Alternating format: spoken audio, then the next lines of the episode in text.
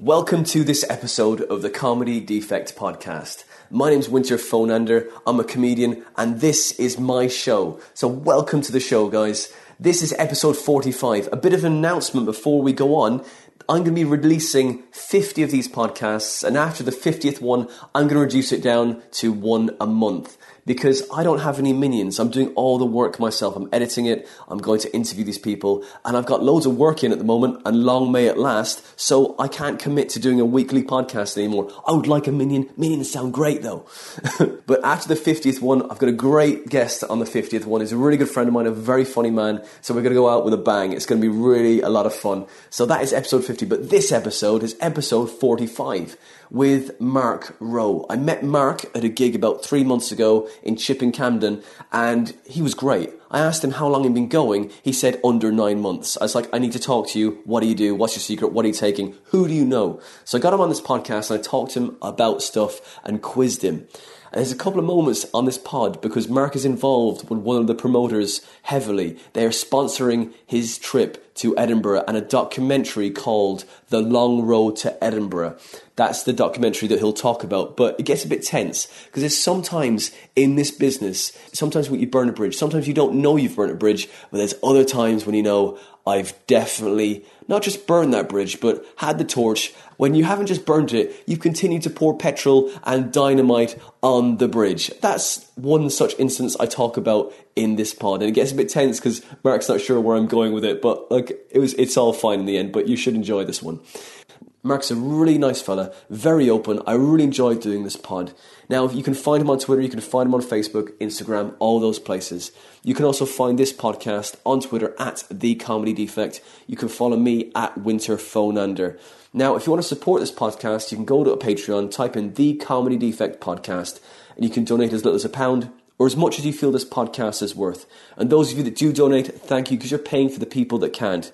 And those of you that can't donate, share your favourite episode, tell your friends about it, and maybe consider joining the Comedy Defect Facebook group to see when the next pod is coming up. As I say, after episode fifty, they're going to be monthly, and it'll be the last Wednesday of the month. I'm going to be still looking through that Guinness Encyclopedia, taking out as many jokes as I can, and putting them up on Twitter under the title The Book Dad Read, and the handle for that is at Guinness Jokes. Now, this is a great pod with the very funny, the very likeable, and incredibly new Mister Mark Rowe.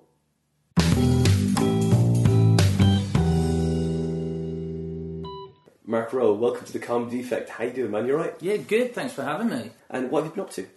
Plenty of gigs at the minute. Mm. Um, just trying. I'm getting ready for my debut Edinburgh yes. experience, so I'm just trying to get as much in as I possibly can at the moment, building up the time, trying to get the show together and getting all around the country trying to do it. You've got a Facebook group called The Road to Edinburgh, is The that Long right? Road, yeah, A one The Long Road to Edinburgh. Mm. So um, the idea behind that was at the beginning of this year, so last last September, I'd got no experience of stand-up whatsoever. September last year? September last year, yeah. I'd never been on stage doing stand-up. Wow.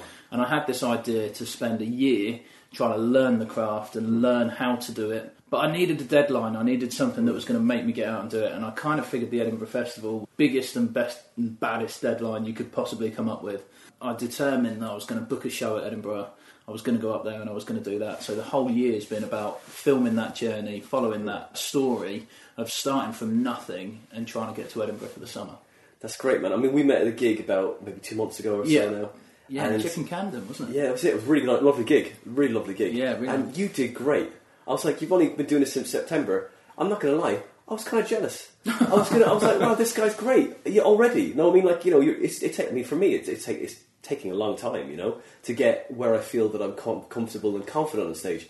But you, you're doing great, man. I mean, I saw your stuff and it was really solid and, you know, you just let them come to you. You didn't try and force it. Yeah, so at that point, that was sort of four months in. Mm. Um, okay. uh, yeah, no, just, just, just to really rub it in. Help me just, here, Mark. Yeah, that was only four months. Uh, check me out now. Uh, yeah, that's great.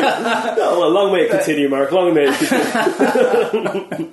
No, that's great, though. No, I'm not. I'm not just blowing smoke at you. You were, you were great. You did great. It didn't. It doesn't always feel like that, to be honest. Mm. It feels very much like I'm trying to find my feet the whole time. Mm. You know, there are good gigs and there are bad gigs, and, and as everybody has. Mm. But I guess when you're trying to do it all on fast forward like this, the good gigs feel really good, mm. and the bad gigs feel really bad, mm. and everything seems a little bit more extreme than if you're perhaps just going along, finding your way, without the pressure of everything else that I've put on my own shoulders, really. You you work as well at the same time, or yeah. have you been... Yeah, you, what, what do you do? So I'm a teacher oh, right. in real life. In mm. real life, I'm a teacher, yeah. They, they've just found out, actually, because we're just the other side of the Easter holidays, so we did a little bit of, of promotion over Easter, so it got into the local papers mm. and radio and all that kind of stuff. So the kids now at school have just found out that I'm doing this comedy stuff. Mm. And obviously I'm fighting off questions in the classroom mm. and all that kind of stuff, trying to get on with my actual mm. job. And they're all like, sir, tell us a joke. So, yeah, all that kind of stuff. So. Like heckling you. Yeah, oh, yeah. They're, yeah, they're the true. best hecklers yeah. in the world as totally. students. Yeah, you've yeah. got nothing to fear from a comedy crowd when you've been in a classroom with kids shouting at you. It's fine. Relentless, like I mean, there's so many acts on the circuit as well, and they there's loads of teachers, and it gives you it's like a lot of there's a lot of vicars as well, and it gives you such experience when it comes to working a crowd. Yeah, and like when people pipe up, and you gotta put them down, but do nicely and not don't, don't crush them, but just yeah. Everyone wants to be having fun, don't they? You yeah. don't want one per. You don't want to be. Most people are having fun at one person's expense. Mm. You want everyone to be having fun, mm. and I guess that's the same in the classroom. It's interesting you said about you know reverends and you know it's people who. who are used to standing up and mm. talking mm. and also reacting to what's going on in the room and responding to what's going on mm. in the room at the time. And I think that's where the parallels are. Mm. And what is it you teach? Uh, drama. Oh, nice! Drama, oh, yeah. So you're so, cheating. This is it. So, so I was like, oh, he's great, he's great. He's, he's never stepped on a stage in his life. He's got no experience. He's like, oh, you know, he's just doing so great. And you've got all this... this background in drama and and performance. All right, okay, now it's all coming now together. It, now here comes the trick. Yeah, so um, that's yeah. true. Yes, yeah, so I have been over, on, by the way. See you later. Get out the door. Um, no, I have been on stage, and yeah. I'm sort of fairly used to performance and standing up in front of people. But to be honest, the actual idea of stand-up itself terrified me, because as, as an actor you hide behind a character, and you know you've got all your lines that somebody else has written for you, mm. uh, and, and it, in a in a lot of ways not quite so much is at stake, mm. but when you put yourself out there and you say, right, these are my thoughts, these are my ideas, this is what I think is funny, and mm. I'm going to make you laugh, mm. that's that's kind of dangerous, and I found that I found that quite scary and quite intimidating, and I've been saying for a long time before doing this project that I will do stand-up comedy, mm-hmm. and not doing it. Mm. And like I said, when I when I first got into it, I needed something that was going to make me do it, that was going to motivate me to do it, and I kind of figured this was a good way of going about it. You were being is it sponsored by the Comedy Cow? Yeah, right? so they've yeah they've been back in the, they've been fantastic right. back in the project all the way through. So Comedy Cow and Milton Keynes, they've got a couple of nights that they run every month in Milton Keynes, and have some really good comedians down there. Mm-hmm. So they've done several things for me. A, that they've put some money into the Edinburgh show, which is great, which means that the pressure's off a little bit in terms of, you know, accommodation and all that kind mm. of stuff. B, they've given me stage time and mm. given me opportunities, and that was partly putting me on their, their current shows, but they've also put on some nights especially for the documentary and things like right. that, so that we can... It's really hard when you go and film... when you're doing all these open mics down in London and things like that, you can film your set quite easily. Mm-hmm. But capturing what the night is like and capturing what the audience's experience of the night is like is quite difficult, actually, mm. to just turn up, set up, capture everything and then disappear again. Mm. So we put on some nights specially for the documentary so that we can give that real experience of what it's like being in the audience at mm. one of these nights. But also what they've given me is access to, to really, really good comedians, mm. really top-end comedians who have been lovely in helping and, and sitting down and taking their time to talk to me, mm. whether it's on camera or whether it's just having a chat mm. actually off stage, and giving me advice and encouragement and support all the way along the way has been absolutely brilliant. Yeah, most people are absolutely lovely, you know, like in who, no matter how far up the ladder they are, they're just so down-to-earth and humble, yeah, because they've been through the mill, like, you know, as you're experiencing yourself along the way, you know. I mean, but like drama is like the same thing. It's enough knockbacks and failure and that just to, to stand you in good stead for any situation of life. Absolutely, yeah, I think so. Like you say, I mean, everyone has been really lovely and really supportive. Mm. They've all got their own kind of stories to tell of when it's been tough and when it's been hard, and they've got advice about how you can avoid some of those situations. There's going to be difficult situations along mm. the way. Yeah, there are. For me, making a documentary, if there wasn't, it would be a pretty rubbish documentary, actually. You I'll know? tell you one... Uh... situation that I had with, actually, the promoter of the Comedy Cow, actually. And yeah, so let me tell you this. Okay. You know, you go through your comedy career and you try not to burn any bridge. You may burn bridges you don't even know about. Yeah. But there are bridges that you are fully aware that you have you... torched completely. Yeah.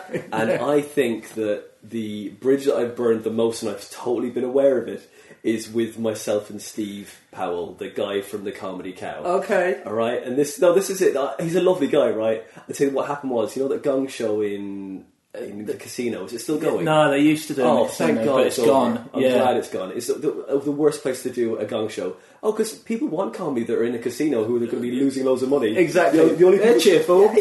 yeah. Only people there that goes happy, goes home happy are the people that work there and the owners of the casino. Yeah. But like, so I did that gong show. I did my th- my three minutes, which were with grace, and then got gonged off. But the, th- the reason was uh, the situation happened. Steve had just come up back from an interview or something like this, right? And, right. and I, I didn't think he was happy about it because he'd just come from Wales, whatever it was. And I had friends of mine who used to work with like, us as... Um, Uh, while I used to work with, uh, I used to work nights and I used to work with these guys, and they're all Muslims, right? Okay. And they were all on shift work with me, and they're like, "You won't." And they said to me, "We're in Ramadan, but you won't be able to do it." And I was like, "Okay, that's a challenge. I accept that challenge. I'm going to do it with you guys." So I did Ramadan, but I was also gigging at the same time, and so I hadn't eaten anything or drunken anything uh, for the entire day until I, until the sun went down. Yeah. And so I was like a bit, a bit wired, and so I did the gong show, right? Hadn't eaten anything, drunk anything. Didn't do well, and then came off, and uh, and and then Lucy Thompson, great, actually went on after me, did great, yeah, and and they they'd already been whipped up into a frenzy, and they don't they had a bit of blood with me, and they saw that they pissed me off, right, and so and and, and I was like, I didn't take it well at all. It wasn't one of those moments I took it where Grace went, okay, okay, okay, guys, it's your night. I was like, oh fuck you, you know, that kind of thing. And like there was a group of lads that the, the, the, the M C riled up into like baiting, you know, and I was like, oh, and then so I walked off, and then. There's a little bit backstage, you know, the, the right, the left-hand side. I think you might have been there, maybe, Mark. No, I, I no. never went to the casino. I never saw these gigs at the casino. Right. I keep hearing about them. Yeah. I keep hearing right. bad stories. I, I went down to the, the back corner where Steve was, and he and, and, and then and then he was like, and after Lucy had done her, her five minutes and gone through, he was like, "That's how you do it." And I was like, and I was just so not in the mood for to, to hear that that moment of, of of critique, you know. And I was just like, oh, and. I looked at him and went, "Thanks, Steve. Thanks. That's great." But on the edge of rage, you know, yeah, just the, yeah, yeah. The, the mist was there, and I was like, and he's, and, and I was like, oh, I'm, I'm burning this bridge now. I'm never going to get another gig from this guy, and that is how it is. I'd love to get Steve on this podcast actually, and to talk about that because because I keep emailing him for gigs, and I, I've emailed him about in the last couple of months and go, "Hey, Steve, look, I'm not doing Ramadan again." Uh, uh, any, I, chance? any chance of having uh, a spot? Look, I, I kind of, I was hungry. I hadn't drunk anything. You know, you just come back from Wales for an interview. We were in a perfect storm, and they're like, and I try to, you know, you try to make it better after. You get like, oh, so are any spots going in the next few? And, you're, and you know, you should just Forever, walk away, just leave, just back away just, from just, the smoke. And you're so you're so threatening, but you're just trying to make a connection still, but it's not happening, and you just you just make it worse. And every moment I saw, I think his parents were there as well, actually. That night, uh, and they were like, they, I could see the look in their eyes, like, this guy has got a problem. And the problem was, I hadn't eaten or drunk anything. But that's my story when it comes to Comedy Cow. So I find it, I find it hilarious. Like, I mean, it just, like, I'm sure I've burnt other bridges, but I'm so that's aware. That's the one that you knew as it was happening. You're thinking, this is not going to work. This is never going to happen again. We are never going to. They might never book me again. They booked me a couple times before the casino, but but after that moment, I've I've just been getting radio silence, you know, so oh, that's okay. Yeah. But that's how it is. But hey, look, this is how it goes. No, I know, don't worry, I'm not making you awkward. I'm not coming in. I'm not kind of. I'm, no, no, by the way, those guys that are not, No, no, no, it's, that's my thing. That's my, totally yeah, yeah, my yeah. thing. That's nothing to do with you. That's just my. Uh, they're, they're great. I'm glad they're helping you, man. I mean, look, that was my, oh, fully my fault. I did Ramadan and I hadn't eaten anything or drunk anything, and I did a gig and. And it didn't go great, and so oh yeah, so I'm going to be able to control my temper, mm. uh, and like you know, but but I don't do that now. So I, I kind of like to eat before I go on. You know, it's a good idea. Do you, you know? know what? I didn't for ages when I first started out. I wouldn't eat, like I couldn't eat. That's when I noticed that I was actually starting to, to get the nerves under control and mm. things like that. And I was like, I'm quite hungry. Before mm. going, I could eat something now. I mm. could have something to.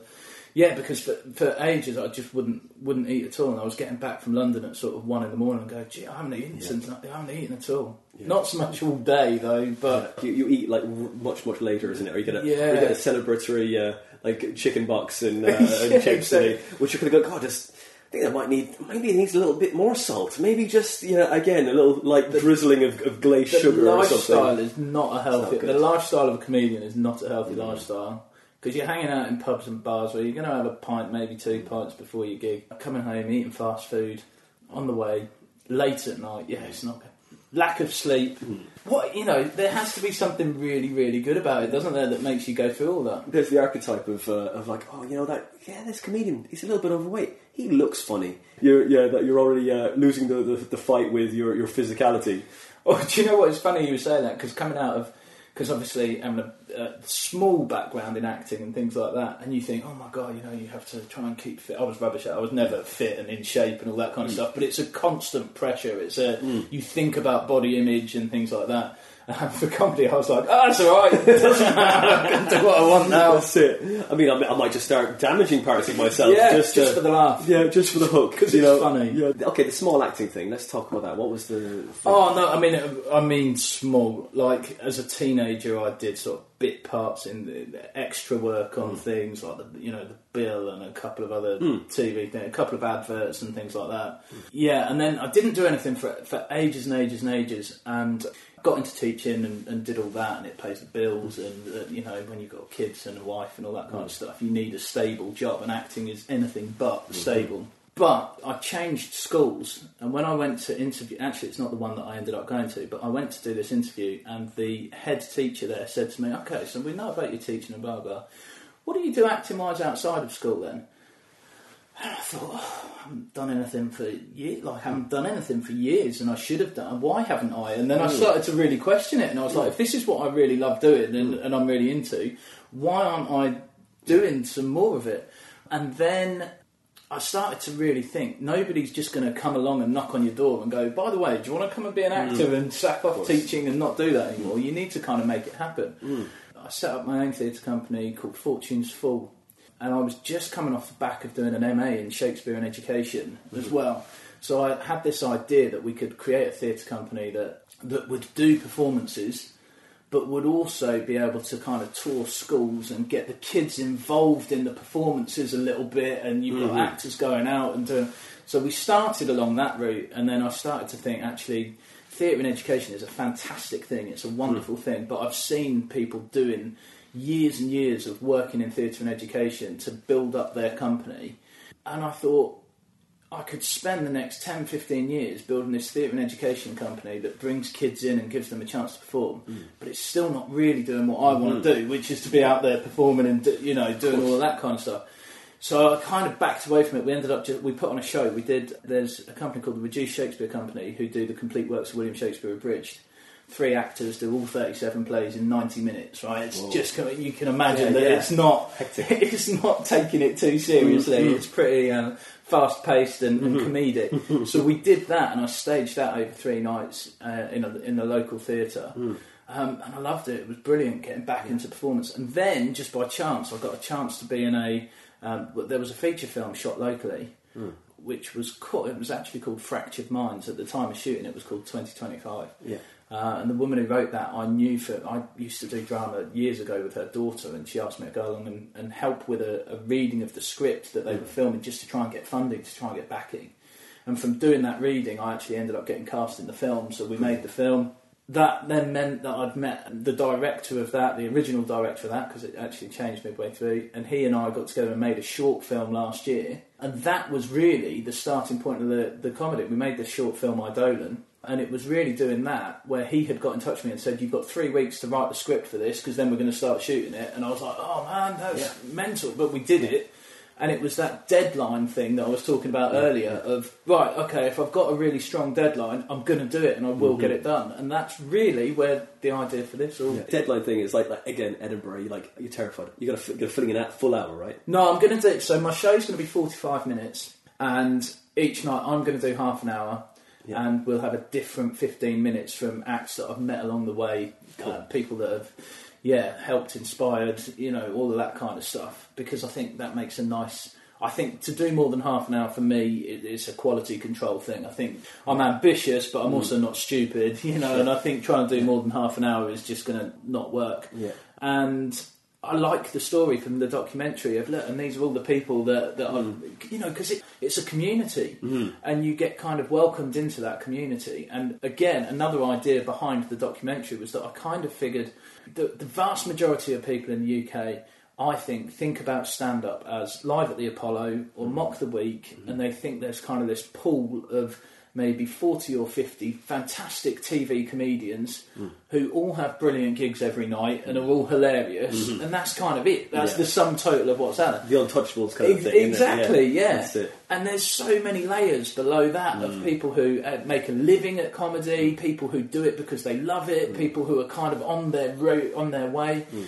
And I kind of figured it would be great to show that side of things, and I think to do the show in Edinburgh, as it's called The Long Road to Edinburgh, to kind of get some of those people back mm. as part of it, I think would be really, really nice. Yeah, that's great. And where's your room?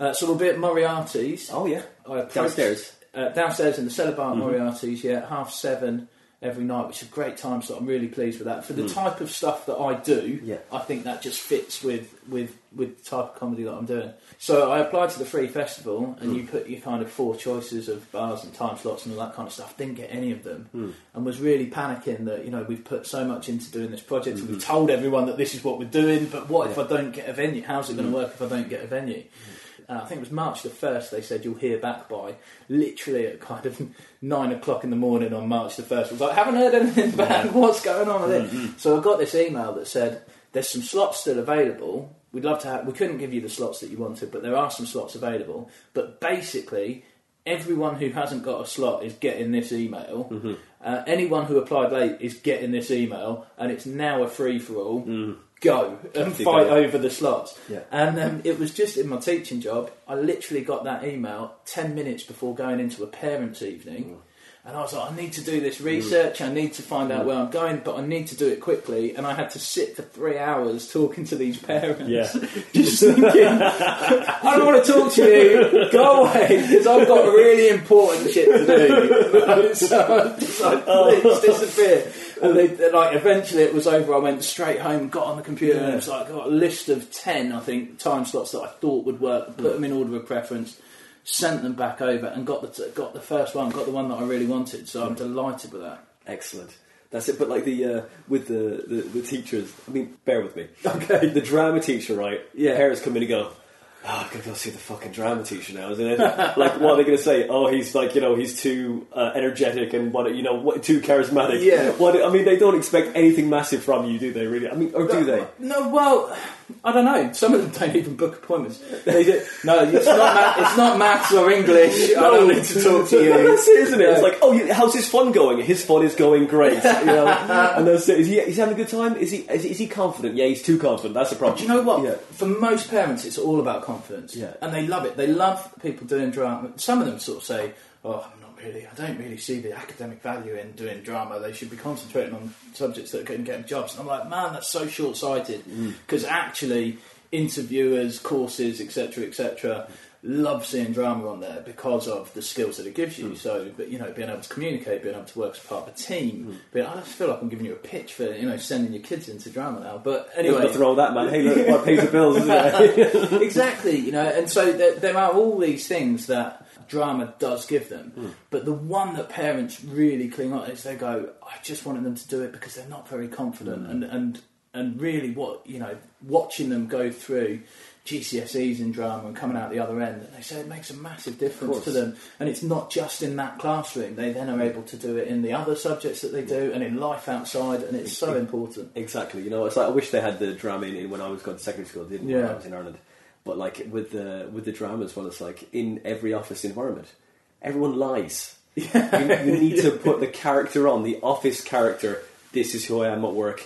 I am this kind of shell that yeah. I need to just get on with the corporate stuff, and then outside of work I'm a completely different person. So it's a very, like, so they can be that character. Drama is ideal. They're so confident now, but if you're not confident, hide it. Put this, yeah. this character that is, is confident, you know, into the world. Put on a performance. Yeah, exactly. But then that, you know, that's what I, you know, if we link it back to the comedy, people, mm. people were saying that at the start, you know, just, it doesn't matter if you're nervous, it doesn't matter if you're worried about what you're doing. You just hide it. You just exactly. cover it up. Mm-hmm. You just make them believe that you're having the time of your life. Mm-hmm. And if they do that, then they'll probably have a good time too. Yeah.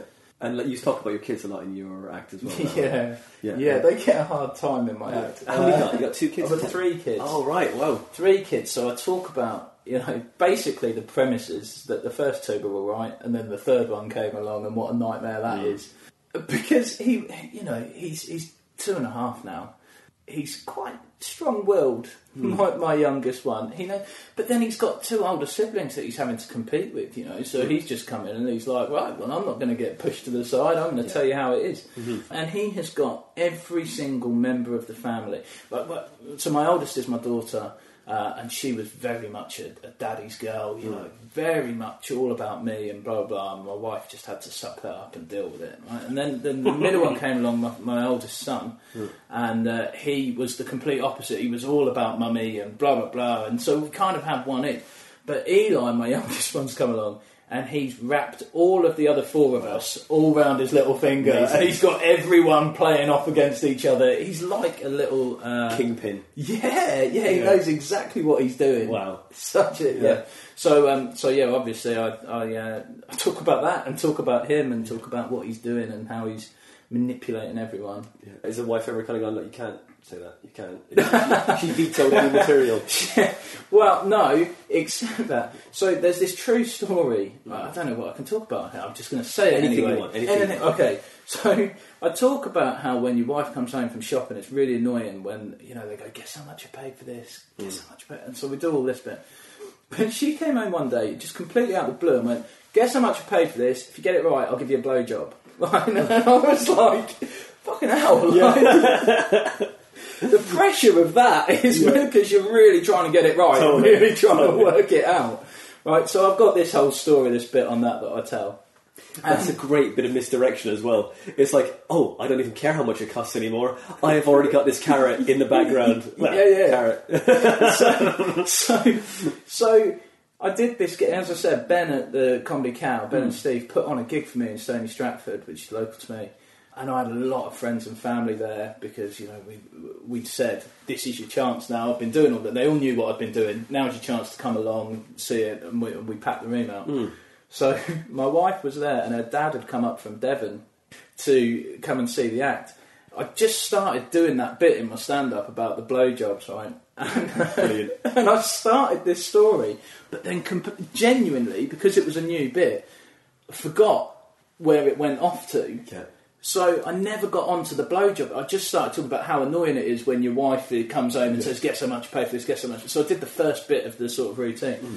but never got onto the blowjob bit. But it turns out afterwards, she'd been sat in the audience knowing what's coming, sat next to her dad going, don't fucking say it, don't That's say great. it, don't say it. Uh, great. And it wasn't... And I got up and, and um, did like a little interview bit to the camera for the documentary. And my brother's like, did you edit that out deliberately? Did you realise what was going on? And I said, no, I just forgot it, man. I just have no it. idea. You were so connected yeah. with the wife. She's like, oh, you better not. She's like, oh, doing the uh, Professor X thing, you know, just blocking your mind out. No, you will not say blowjob. My dad is here. But I'd, assume, I'd assumed that she had said to him, this is, you know, there's a bit that he does, but, you know, you're not to hear it, blah, blah, blah. So we got really pissed after the show. I went home and went, you know that bit I wasn't supposed to tell you? It was this. So I told him the joke anyway. Oh, that's great. But, oh, that's great. I bet he laughed anyway, right? Oh, yeah, yeah. Oh, that's fine, isn't it? He's great. He's a really good guy, actually. He's, yeah. he's massively into stand-up. Oh, brilliant. And we've spent a long time over the years kind of talking about... I introduced him to Stuart Lee, and he loves Stuart Lee, and because it's very much his kind of politics and it's very much his kind of attitude.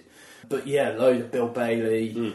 Rob Gilbert, we, you know, mm. there's loads of comedians that we have a shared kind of love of.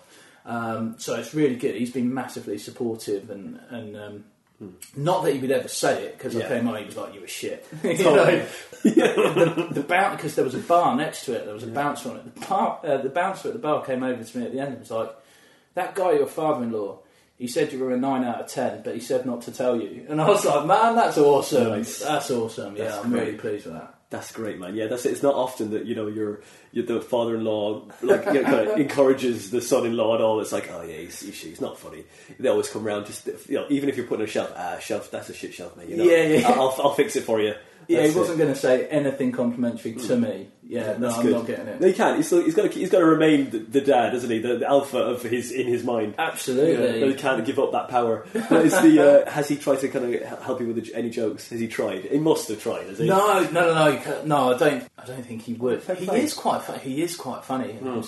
The, the best bit that I had that was getting comedy out. The first, because that was the second time he seen me. The first time he came to see me, like his name's Dick. I'd, I'd made some joke about... It's too easy, isn't it? It's too easy. Yeah, yeah. It's like, oh, so I'd made some joke about uh, yeah. about how I talk about my wife, and I should say I'm happily married because her dad's here. Yeah.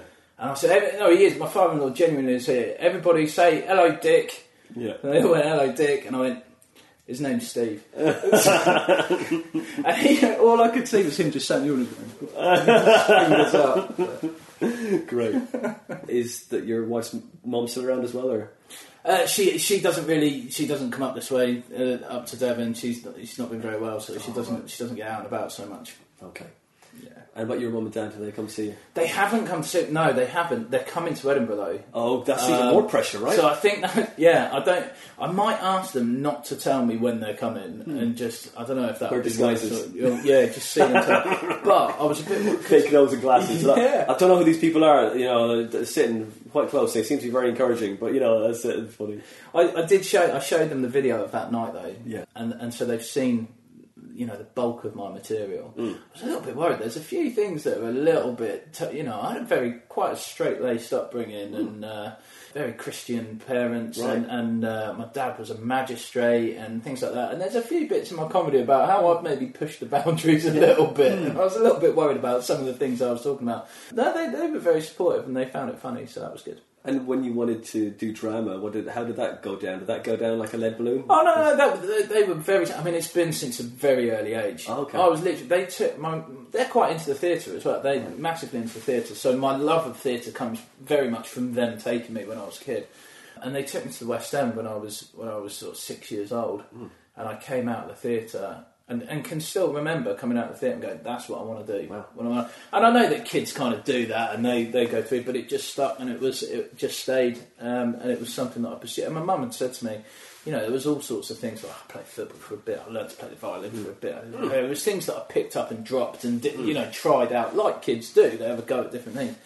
Uh, martial arts, for you know, just what little things. What martial arts? Aikido. Oh, nice. Yeah, yeah. Aikido. Yeah. yeah. Someone like the sticks as well, way off on a tangent. Yeah, there was there, there, there's two types of Aikido apparently. There's like a traditional sport of Aikido and, and then a, a sports type.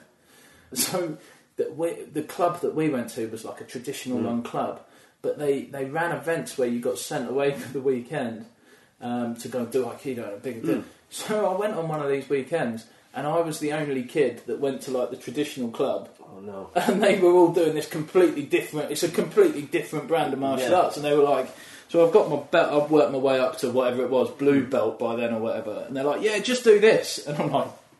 I don't what know what you're talking... I've got no idea what you're talking about. Whoa. I've got no idea. Yeah. And just spent the whole weekend like some dickhead who didn't have no. a clue what he was doing, oh, no. but had just got a belt yeah. and put it on and gone, yeah, I can do this. Because that's what it looked like. Mm. But then there was one session on... The, the, the brand of Aikido that I did, and all these kids were like, what? And I'm chucking them around. Great. And, oh, yeah, that's great. great. Got my revenge. Yeah, that's it. Finally.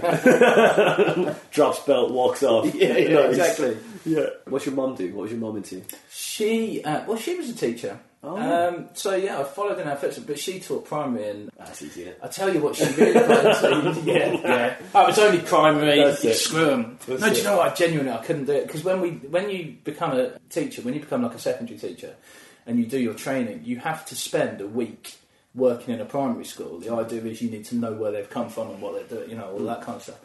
And I hate it. Like I couldn't do it. There's no way I could work in a primary school. It's just horrendous. These kids follow you and you around all day long, asking the most inane Mom. questions, like you know, telling you stuff, and you go, "Why are you t- like? Yeah. Why are you telling me this? Yeah. I, my pencil's got a rubber on the end of it." Okay, good. Go and yeah. do what you were doing. I'm not interested. That's it. Just running interference every second. Like, yeah. oh God, just trying to do this thing here.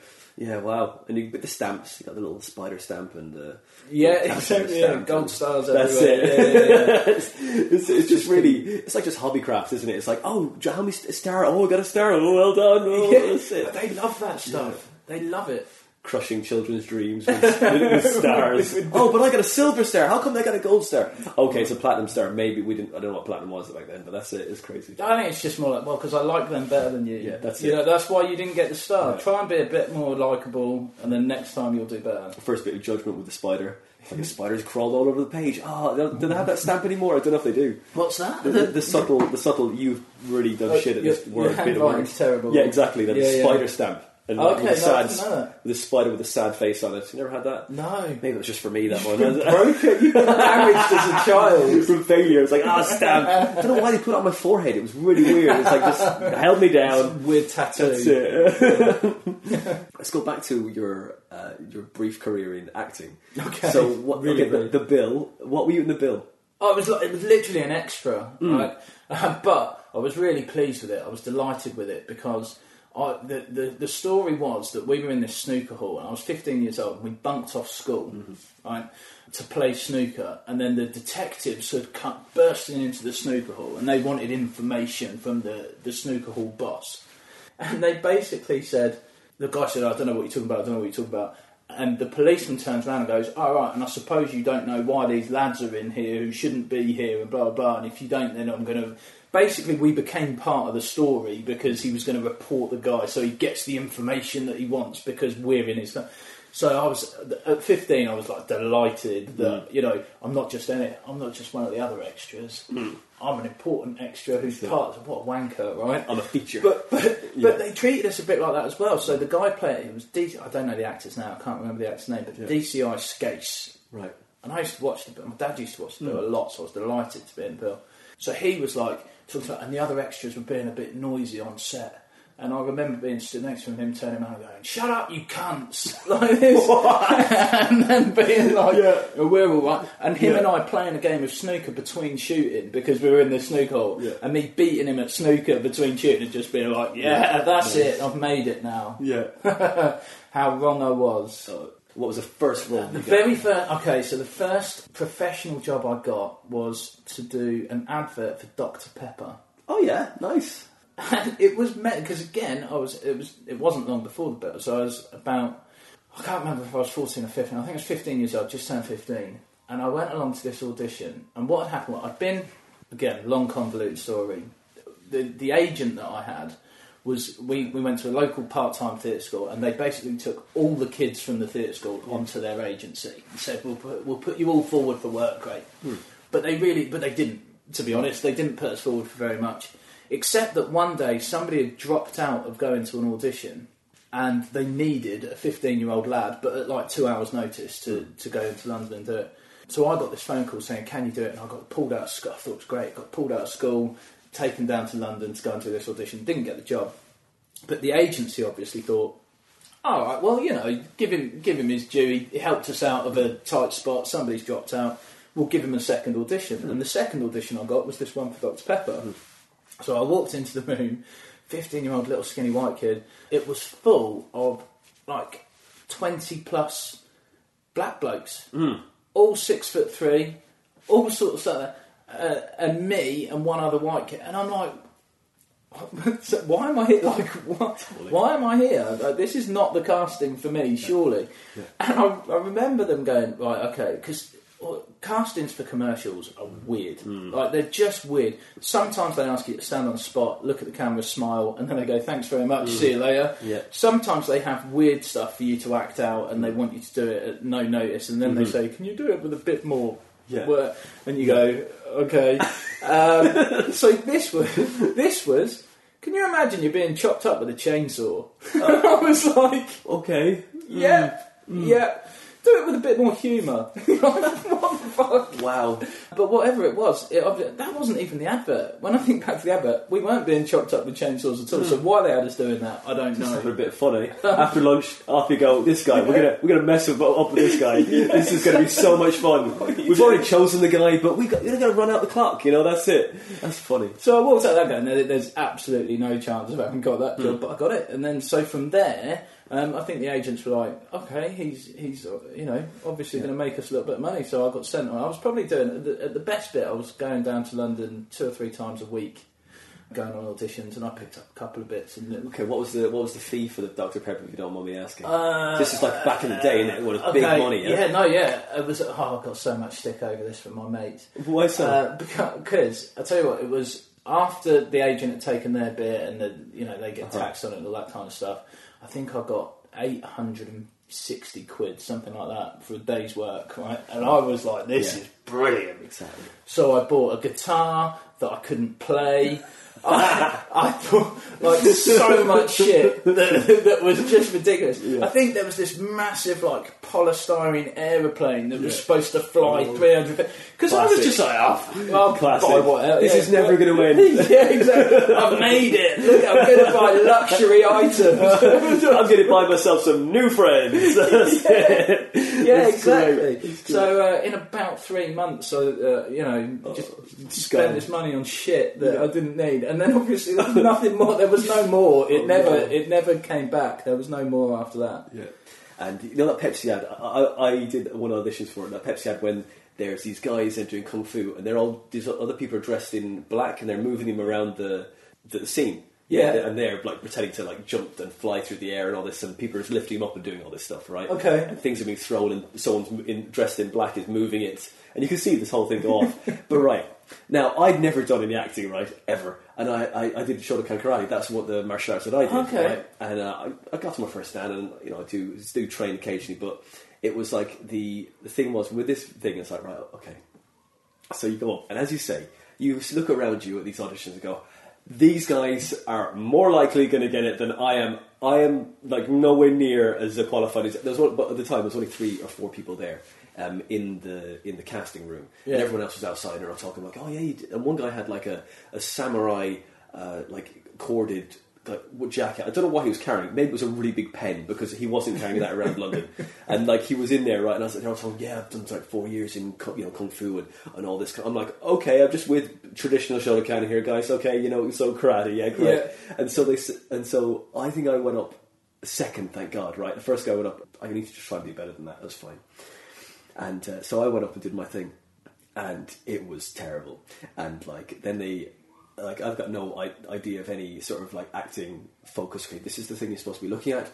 This is the the Pepsi's cans there, and you have to do like a thing. It was like oh, and it's something like drop the can, evil one, or something like this. Something yeah. really cheesy, right? Yeah. And. I- Looking back, I've just been totally cross-eyed for this for this close-up that they're doing, you know, because I was trying to focus, and the yeah. Pepsi, I've got nothing to focus on. I was just imaginary. The focus, you know, I've got to just keep the eyes there. But I was like, you know, totally cross-eyed for the whole thing. And anyway, I, I looking back, I see that now. But like the the guy who went on third, and he he said, "Do you mind if I take off my t-shirt?" And the guy was built like the Incredible Hulk, you know. yeah, yeah, yeah. Every Properly.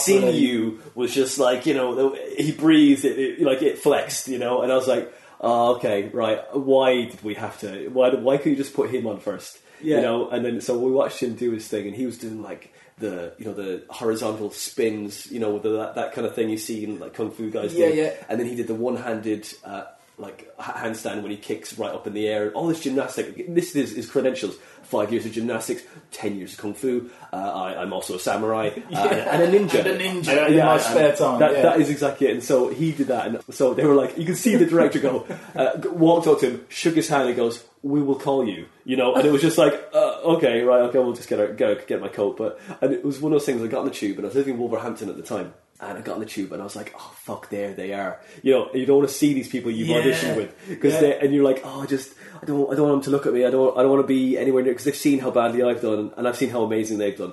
But I saw this same guy who got that audition, who was actually in that in that advert for Pepsi. He was also on the B B C. I don't know if you've seen the one when they're doing the their skateboards, a couple of guys skateboarding, and they they. Oh, do that, yeah, flip over, yeah, that's yeah, yeah, backflip yeah, yeah, over that's a table. Him. That the guy in the middle, the, the oh, okay. shaved head guy, that's him. That's him. And I was like, holy shit, he was incredible. I was like, so embarrassing. Oh, you yeah. get some the, the worst audition I had. Right, it wasn't for T V or anything like that. It was for going to university. Mm. And, um, oh, maybe maybe this is the beginnings of me being stood in an audience and just being, being in front of an audience and being a dickhead and thinking that that's funny, right? Because we had to do all these group auditions. I'd learnt my I'd learnt my monologue that I had to do, and what was I it? think there was a couple. What was your monologue? Um, I, do you know, I genuinely can't remember. It was about a guy whose wife was dying. Anyway, yeah. So I did. I, did, did you cry? I'd did done you the monologue. Force the cry? No, no, no, no, no. Um, I don't. I, looking back, it must have been. But it, you know, it it was all right. I think it had gone all right, and mm. I had to do that and a Shakespeare. I think I did the Macbeth, a Macbeth monologue from. You know, when he when he's just realised what he's done, mm. he just walked out having murdered these, and he realises what he's done, and it had gone okay. Mm. Uh, and, and the woman said to me, I said, "So, uh, Mister Ray, that was very interesting. Let me ask you a few questions. Do you play any musical instruments?" And I didn't. Mm. I was uh, rubbish, and I thought I can't just say no because this is going on. So having an audience there, I went, "Yeah, I'm shit hot on the recorder." Whoa, confidence. That's confidence. Shit hot as well. Amazing.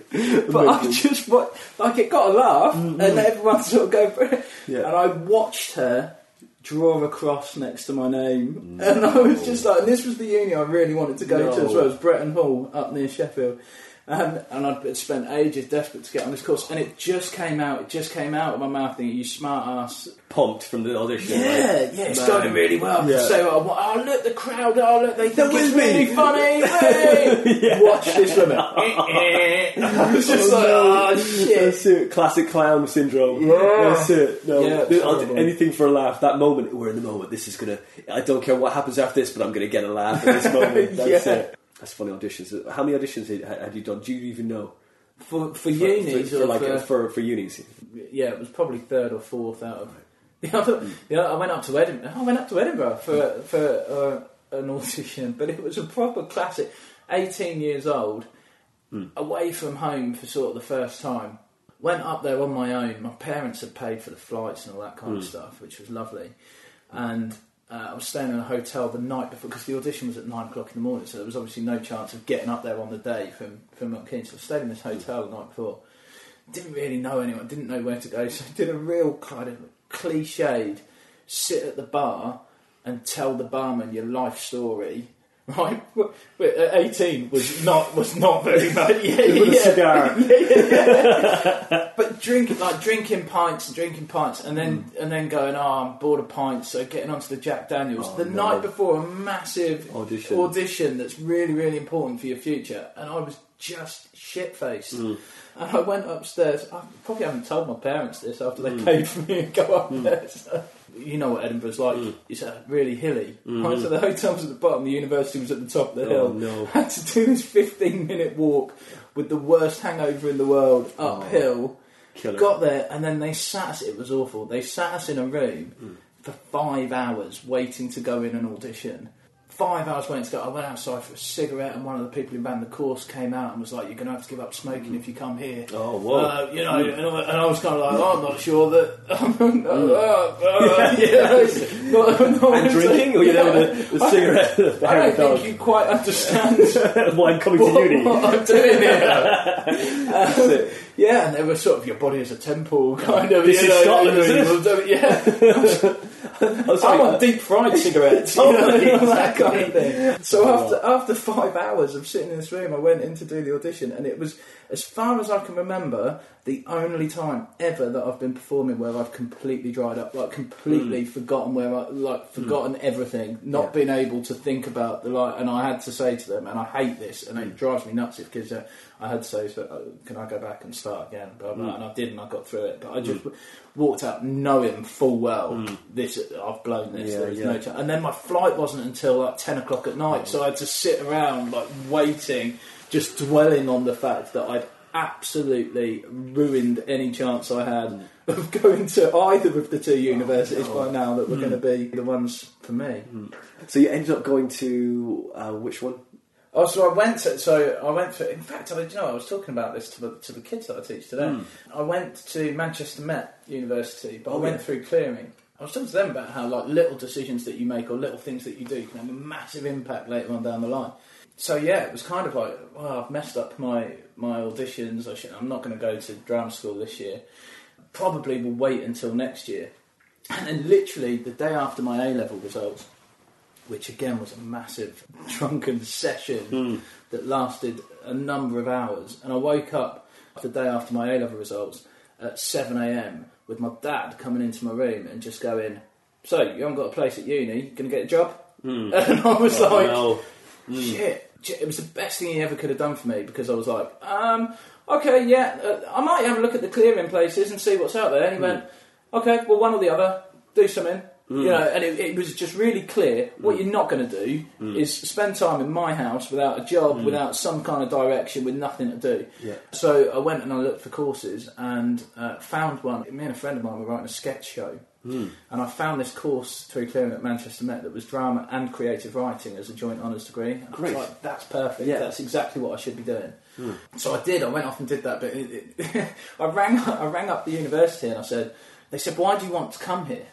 Mm. Oh, because I picked it off a list, right? You can't say that. So I went, oh, well, you know, I'm, I'm, I live in Milton Keynes at the moment, you know, I'd love to come up to Manchester, big city, thriving, mm. blah, blah, blah, you know, it'd be fantastic. And the woman went, "I do need to let you know, sir, that actually we're in Alsager, the Alsager campus, which is about thirty miles outside of Manchester, mm. nearer to Crewe, so, you know, that's not..." And I went, "No, that's right. I come from a small town, Newport Pagnell, just outside Milton Keynes. I'll be fine." It was just like, I'm going to tell you whatever you yeah, want. I it. need some because my dad's going to make me get a job. The yeah. truth was, because yeah. my dad's going to make me get a job that's if it. I don't come here. So yeah. please, can I come? I went there and I met my wife at university. So you know, all these little. This is what I was saying to the kid. All these little knock-on things mm.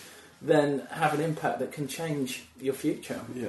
And so, what did your wife do in college? Yeah. So she did drama and creative writing. All oh, right. Uh, but she and she is also a drama teacher now. Okay. Uh, but she wasn't there in the first year, so she moved up to Manchester because her boyfriend at the time got a job in Manchester. She was at uni down in Devon, hmm. and yeah, she moved up to be with him. And I kind of nicked her off, off her boyfriend. Oh yeah. Uh, so that's what happened. Yeah, we, we ended up getting together off the back of that. So that was great. Both drama teachers, right? Yeah. So that must be really difficult when it comes to kind of going, okay, there, well, I've got this, this script, okay, I'm just going to... Do you ever show your script to your wife, or do you just not go through that serious pain of... of with, with the stuff that I'm yeah, trying with the stuff to do? That you write. Do you kind of go, okay, well, what do you think of this? Or... Okay, so she would very clearly say that she is a teacher. Sure. Right? And I would very much say I'm a performer. Yeah. And, and she's not interested in performing herself or things like that. Mm. She wants to be in the classroom and she loves that. But she obviously knows what she's doing in terms of performance, so I, I will say, what usually happens is I'll try out some material, and she'll sort of look at me like this, and then I'll go, "That's fucking funny! What are you doing? That's funny!" Just try and convince her that it's funny. Well, I know, look, look, I, look, I get, I totally get, because I'm asking you, because like, uh, I just started running night, right, in just in Hemel, and it's it's it's a really lovely, lovely little gig. It's only thirty, thirty odd people there, right? But the first night, my wife was there, and I was emceeing, and it was so difficult. Because, yeah. like, I mean, I've been doing this a while. I know I'm a great M C, but when my wife was there, I married this guy. Yeah. This is all this pressure. You're putting you're putting your life into that. I'm like, I'm like, yeah, I know, look, look, you're there. I'm great when you're not here, but I'm so self uh, aware of what I'm saying and not. Not, not I'm saying the, the yeah. yeah, and you're there. That it's just it, it's worse. I don't care who else is in the audience, but it's because you're in the audience. It's making me so tense and, and, and worried. Exactly, you know. And so, so taking material to them is like that, isn't it? You go, uh, "Hi, what do you think of this?" Oh, I yeah, say it's fucking funny, it's funny, and you stamp off. You don't know what you're doing. You don't know what you're talking about. Yeah. You don't know me. She's come twice to gig, and both yeah. times they've gone really well. Yeah, so I hadn't even really thought. Yeah, mm. God, man, yeah. Because the thing is, as well, like there's there's quite a lot at stake for, for me because because I'm doing this so much on fast forward, as I said mm-hmm. before. She's had to massively pick up the slack. Like mm. she's had to massively deal with looking after the kids yeah. and me being away all the time and all mm. that kind of stuff. Which I guess is the, the experience for loads of comedians, mm. but it's just felt like it's not that we've built up into that. I just threw her into it. Yeah. And actually, when I first thought of doing this, I thought about it in August. The festival was obviously on at the time. I mm. probably, I don't know, I'd probably read something about the festival. Something had triggered it in my head. Mm. And I said to her, "Look, I've got this idea that I want to do. What I'm going to do is I'll, I'll, I'll spend some time thinking about it. Next year, so two thousand seventeen, I'm going to go up there and film a little bit of the festival and see what it's like. Then I'm going to spend a year learning it, and in two thousand eighteen, I'll do the festival and do it." And she went, "No, you won't." She was like, no, you won't. If if you're going to do this and you're serious about it, you need to start now and mm. just do it. Mm-hmm. Because either you'll overplan it and it will be shit, mm. or you won't do it at all because you'll find reasons why you shouldn't do it and you'll talk yourself out of it. Mm. If you're going to do it, have my blessing, go and do it and get on with it. And I was like, that's fantastic. Like, cool. That's amazing. That's cool. Amazing. So we did. We jumped on a plane, me and my brother and a friend of mine. Like seven days later, we were on a plane going up to Edinburgh. We spent twenty-four hours running around, filming comedians, meeting people, kind of trying to get a first five minutes of the documentary, kind mm. of going, this is what Edinburgh is, this is where I want to be a year from now. Uh, and then we were off from that's there. That's great, man. That's yeah. great. So, don't get wrong, I'm not saying my wife isn't supportive, but my wife is supportive. This isn't a competition. Then. Yeah. But no, my wife is really supportive. She's really, really. I, I think she's there. She's about to give me a cup of tea right now. And biscuits. No, I get it every hour on the hour. No. Every about couple of years, I'll bring her to a gig, but they're the most tense gigs. Yeah. Because you're like, all right, look, you know. It's got to go well. Yeah. yeah. And, and she's un- unbelievably critical, which is great.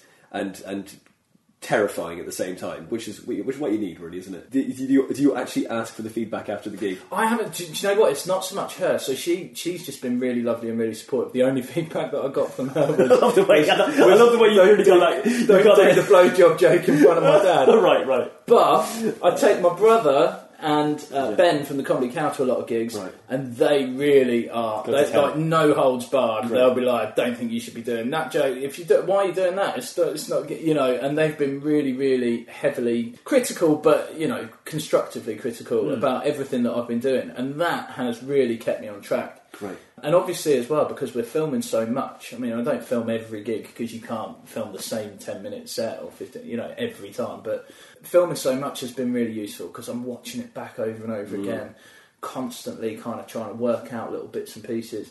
There's a guy called Oliver Double mm. who used to be a comedian in the nineties and now lectures in mm. at Kent University yeah. in Canterbury. He did an interview for us. It was really fascinating. When I first had the idea, well, before, when I first had the idea to do stand-up, working in my previous school, and I talked to a guy about it who was kind of my boss at the time, mm. um, really supportive guy, and he just, when I, the moment I mentioned stand-up, he got up and he walked to his bookshelf and got these two books down. Uh, and just came and handed them to me and went, they're for you. Right? And they were both these books by Oliver Double, who who... had been a comedian, was now a lecturer, but wrote a lot about the topic. So when I first thought of doing this project, because I've read these books a number of times over the years, like dipped into them and all that kind of stuff, I got in touch with them and said, I'm doing this project, you're at fault for me doing this project because of these books that have kind of inspired me along the way. Would you give us some time to talk on camera and, and all that kind of thing? Um, and he did. He came back and he was like, yeah, it sounds fascinating, I'll definitely do that. So I went and met him in October when I was just starting out. He was great. I spent ages on the way down kind of working out what questions I wanted to ask him. I had about ten questions that I wanted to talk to him about.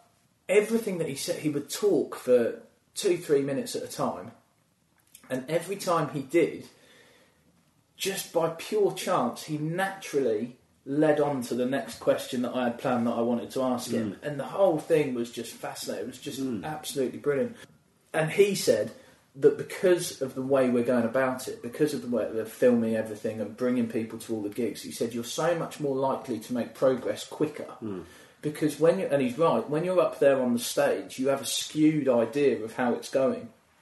Sometimes that can be that you think it's not going as well as mm. it actually is. Sometimes that can be that you think it's great and it's not. Mm. So having those people who are there to give me honest feedback mm. a lot of the time has been massively helpful for making progress and, and being able to improve. Yeah. Because you're not just coming away going, oh yeah, what was it? Because you know what it's like, it's a bit of a blur mm. sometimes. When you've been on stage, you're in that moment and then you come off stage and it, and it's all a bit of a blur, mm. whether, whether it's been bad or good. Mm-hmm. So having somebody to say, yeah, this worked, this didn't work, try this, why not do that? They really liked it when you did this. Exactly. It's, it's been great. Exactly, it's great. You just need another, another couple of pairs of eyes and it really mm. does help an awful lot. Even just listening back to audio recordings, mm. you go, oh, what worked there? What, okay, what was my voice? Oh, a little bit desperate there, that one. Okay, need to just reel it back a little bit. How did I start too desperate again? Need to just move it, just allow them to come to me. Yeah. Just don't run to them. They will get on board eventually. depends on how long I've got, of course. Yeah. You know, but yeah. if I've got an over well, ten minutes or more, well, then they can come to me. Yeah. But, you know, five minutes, blah, blah, blah, bang, bang, bang, trying to get them on board as quickly as possible. Because by the time you get up there and say, hello, you're off. Yeah, you know? Yeah, exactly. You don't have time to really... It's great you've got mentors and stuff, you know. That's brilliant, man. I mean, you, and if you had uh, Oliver Double on again, or have you... No, so I, I'd like to I'd like to probably go back and, and check in with him. I'd like him to see me perform and, yeah. and to, to, to give some feedback on that and talk about what he thought of that. Yeah. That would be great as part of the documentary. I don't know what his plans are, if mm. he's going up to Edinburgh or anything like that. That'd be good to get him to, um, to, get to come along to the show yeah, and, and yeah. talk. But we met, you know, meeting people on the way as well. We talked about the people that have been helpful. I had some great interviews mm. with people along the way. So we we were able to sit and chat to James Acaster. Mm-hmm. He was, I think, to be honest, he was a little bit sceptical at first of this guy who says, yeah, I'm gonna I'm gonna go to Edinburgh, it'll be fine. And I understood that. I was quite worried, actually, when I first thought about this, that comedians would think, what an idiot, like, you haven't got a clue, mate. How, you know, and actually be maybe quite insulted that somebody thinks it's all right to do this in such a short amount of time, and, and that it's just easy. Mm-hmm. And I didn't think it was easy mm. at all. I just was very aware mm. that making a documentary about somebody doing things the usual way mm. perhaps wouldn't have been as interesting, as exciting as somebody who's got something at stake going, mm. I'm going to do this in a really short time. Mm. But he was great, really, really, really friendly, really, really helpful. Dane Baptiste was mm. another one who was really helpful and really lovely. Ollie Double, as I say. Mm. I've got interviews lined up to meet Stu Goldsmith, mm-hmm. who I kind of figured, I can't talk to all the comedians in the world. Why don't I talk to the guy that's talked to all the comedians? Yeah. So I'm mm-hmm. going to go and talk to him and do an interview with him. You're like the condensed version of advice. Yeah, so, exactly. Look, exactly. What would you? Look, you've talked to so many people now. What would you do? Tell me what they say. Yeah, yeah would be yeah. good. And what that's you cool. know? What, how do you condense all that down? It gives you an so, audio clip and said, "This is what you need." This, yeah, play this again and again. Yeah, exactly. This, this is all I'm here. There's a la- lady called Ellie Gibson as well, who who's now on Go eight bit with Dara O'Brien. Right. But she did an article for The Guardian about doing one hundred gig. I think it was one hundred in mm. a year. But I kind of thought, you know, that idea of doing everything on fast forward, mm. I need to talk to her because she's been there and done it and done, mm. been through that experience. Mm-hmm. So I'm looking forward to that as well. That'd be great. You've got some really uh, heavy hitters on your, your, for your interviews, though, which is great. You know, it'll give you more of a hook. Hopefully. Also talking to people who... So we made quite... A, when I started out, I did um, did a course at the, the comedy school in Camden. We did some interviews with the other comedians who were on that course and the other people who were just starting out, and have kind of kept tabs a little bit on what they're doing as well. When we did that gig in Stony Stratford that we put on specially, we invited a load of them to come. So that was six months into the process. So we invited them to come and do spots on that mm-hmm. show as well, to kind of check in with them really and see who. And some of them had done loads and were really into, yeah. you know, really into performing. Some of them had done like maybe two, three gigs in between mm-hmm. and were. It's like, uh, it's it, but it, at the same time they'll be they'll be uh, harrowing stories. Yeah. It's yeah.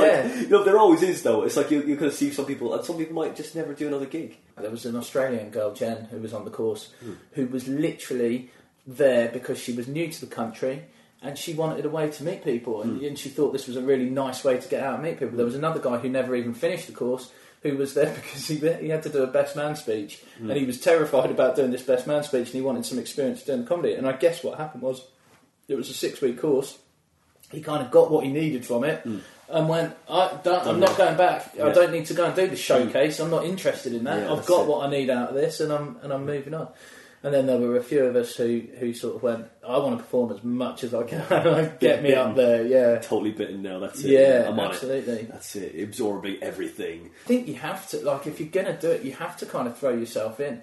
I don't think stand-up would work, or I don't think you would make any progress doing, like, a couple of gigs a month. Mm. You know, you're not going to get anywhere. I think you have to be constantly on it. You have to throw yourself in at the mm-hmm. deep end to, to make that progress. Mm. So if you're doing two a month and you have a bad gig mm. and then you've got two weeks to sit and dwell on it, you have to just get back on, don't you? If, if one doesn't go well, you just have to know, oh, all right, well, it's all right because I'm doing another one tomorrow mm. night or the next night, and then everything will be okay. Yeah. And I think also, and this, this may sound like the new guy doesn't know what he's talking about at all, yeah. sometimes you have to just let it go, and mm. you can dwell on it as much as you like and go, what worked, what didn't work there, why didn't this work? Sometimes you have to just go...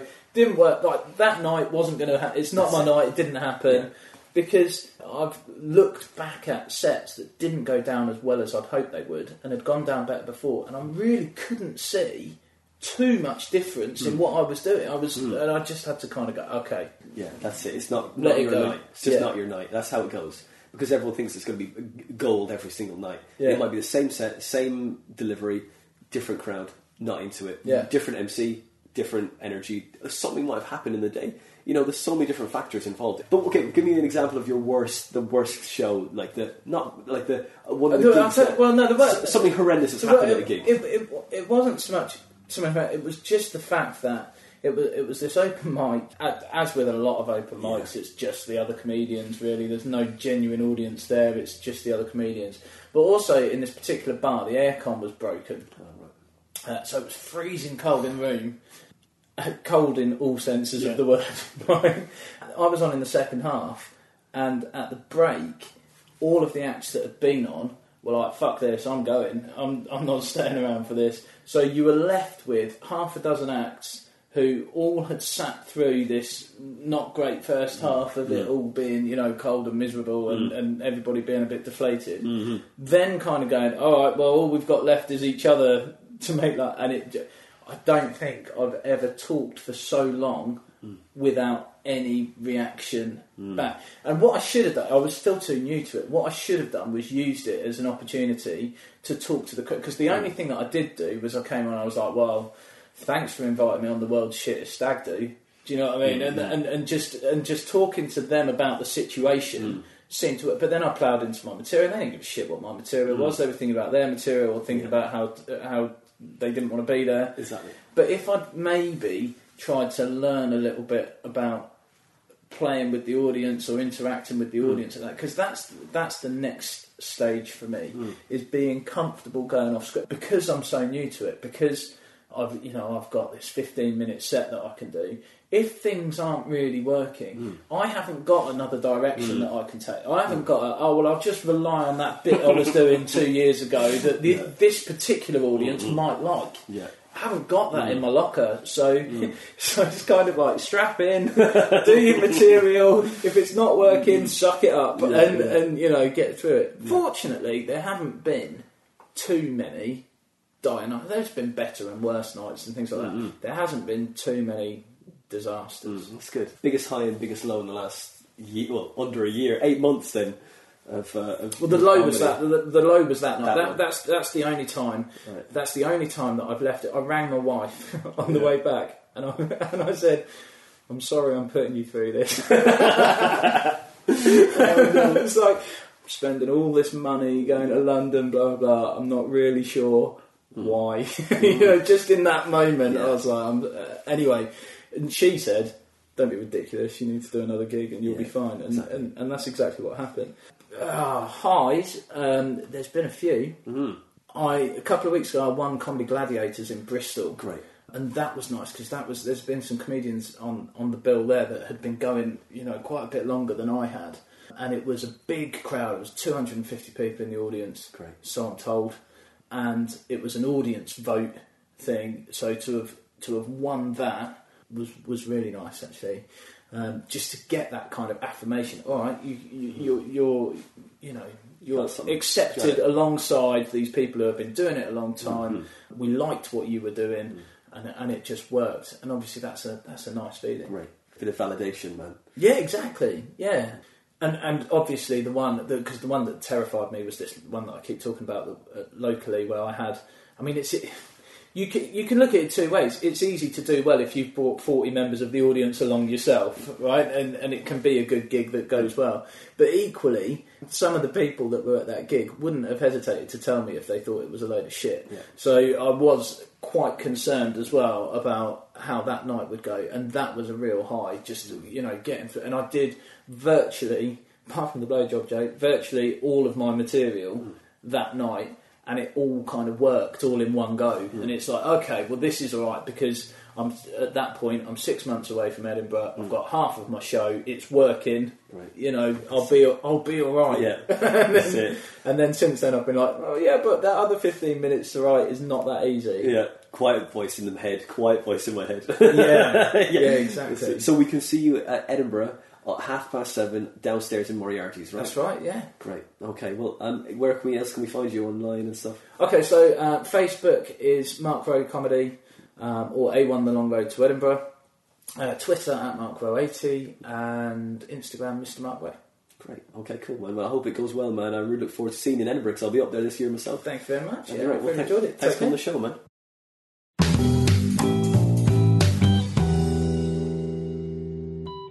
And that was episode forty-five with the very funny, the very new, and the very likeable Mister Mark Rowe. I hope you liked that one, guys. Go find him on Twitter, Instagram, YouTube, and he's doing a documentary called The Long Road to Edinburgh, which is sponsored by The Comedy Cow. He's taking all the stuff that he's learnt in the last year up to the Edinburgh Fringe, and that show is going to be downstairs in Moriarty's at half past seven at night. That is downstairs in Moriarty's at half past seven at night for the Edinburgh Fringe, the full run.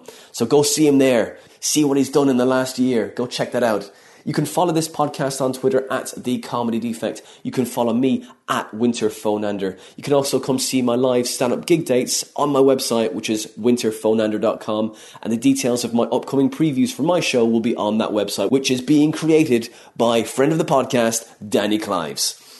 I'm also looking through the Guinness Encyclopedia, taking out as many jokes as I can and putting them up on Twitter under the title The Book Dad Read. Twitter handle for that is at Guinness Jokes. Now, this podcast, as I say, after the fiftieth episode, will be reduced down to once a month. And that will be the last Wednesday of each month I will be releasing a pod. Because I've got so much work at the moment, I can't commit. I've no minions, guys. If you know somewhere where I can get minions, amazing. But I don't have any minions at the moment. I'm recording them myself, I'm editing them myself, and it's just taking up an awful lot of time. So I'm going to have to reduce. I'm not going to stop, I'm just going to reduce. The next episode is episode forty-six. And there's a very funny man. He has got a background in digital marketing and journalism. And the guy knows how to write a show with a hook. It is the very funny and sometimes controversial Mister Jay Islam for episode forty-six. It's going to be a great episode, guys. Uh, so that's it for this episode of the Comedy Defect podcast. We'll see you next week for episode forty-six with Jay Islam.